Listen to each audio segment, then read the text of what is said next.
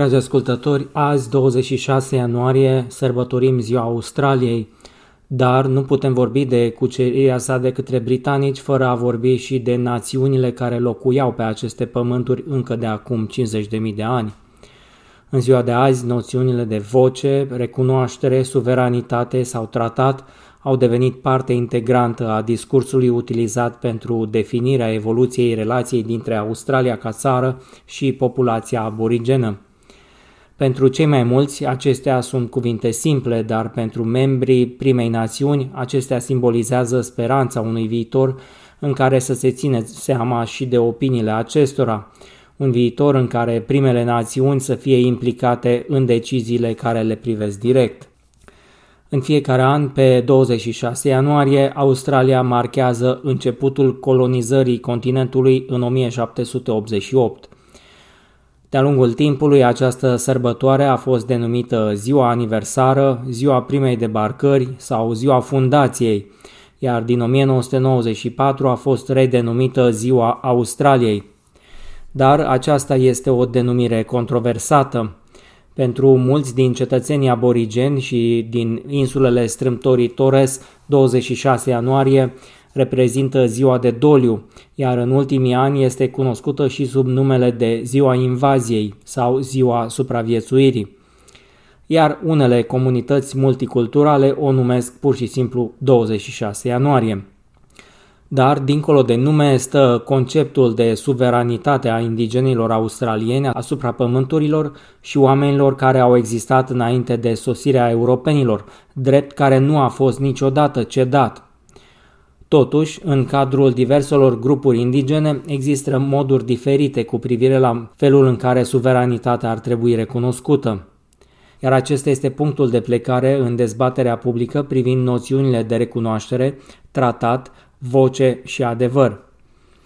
Modificarea Constituției în vederea recunoașterii popoarelor aborigene și din strâmtoarea Torres nu este o chestiune simplă. Stadiul în care se află acest proces în 2020 se bazează pe recomandările făcute timp de mai multe decenii de comisii de experți, luări de poziție în Senat, comitete constituționale și referendumuri. Propunerea aflată în centrul acestor discuții este declarația din inimă Uluru, adoptată în 2017 de delegații aborigeni și din insulele strâmtorii Torres, reuniți la Anangu în apropiere de Uluru. Convenția Națională Constituțională a Primelor Națiuni a adoptat declarația care reprezintă o foaie de parcurs pentru recunoașterea populației indigene în Constituția Australiei. Declarația dorește să stabilească o relație între populațiile indigene din Australia și națiunea australiană, bazată pe adevăr, justiție și autodeterminare, pentru a avansa spre reconciliere fără a ceda suveranitatea. Dean Parkin este directorul campaniei de conștientizare a publicului intitulată Din inimă, care are ca scop asigurarea susținerii publice a declarației Uluru în general și în special pentru înființarea unui organism consultativ aborigen care să fie inclus în Constituție. Our mandate is 100% the Uluru Statement. Voice Treaty Truth, very much part of our agenda, and as I said, within that, uh, the idea of a voice to Parliament um, that is representative of Aboriginal and Torres Strait Islander peoples and speaks to the Parliament, speaks into Australian democracy, um, and has the protection of the Australian Constitution so it can't be just uh, disbanded like other uh, entities have in the past. Scopul acestui demers de recunoaștere a indigenilor australieni în Constituție este de a le da o voce care să le dea posibilitatea de a influența deciziile în probleme care țin de comunitățile acestora.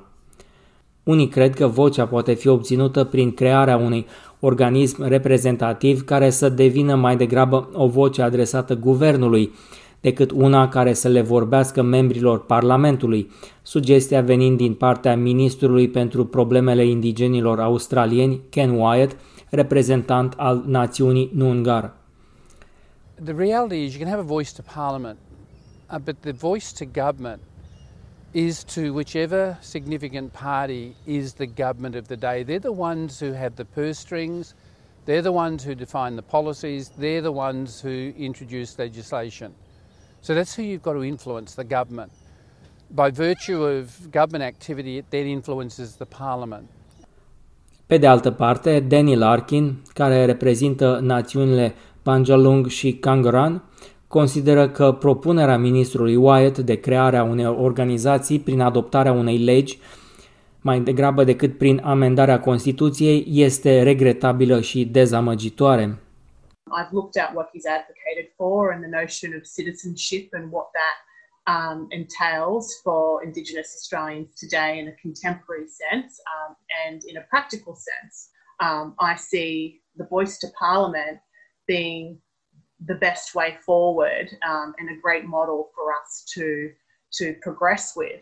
Um, so the model, I just want to be clear about like the model for the voice to parliament, um, you know, in terms of its its detailed design, that's still happening at the moment. So that the design of, of the model is still yet to come.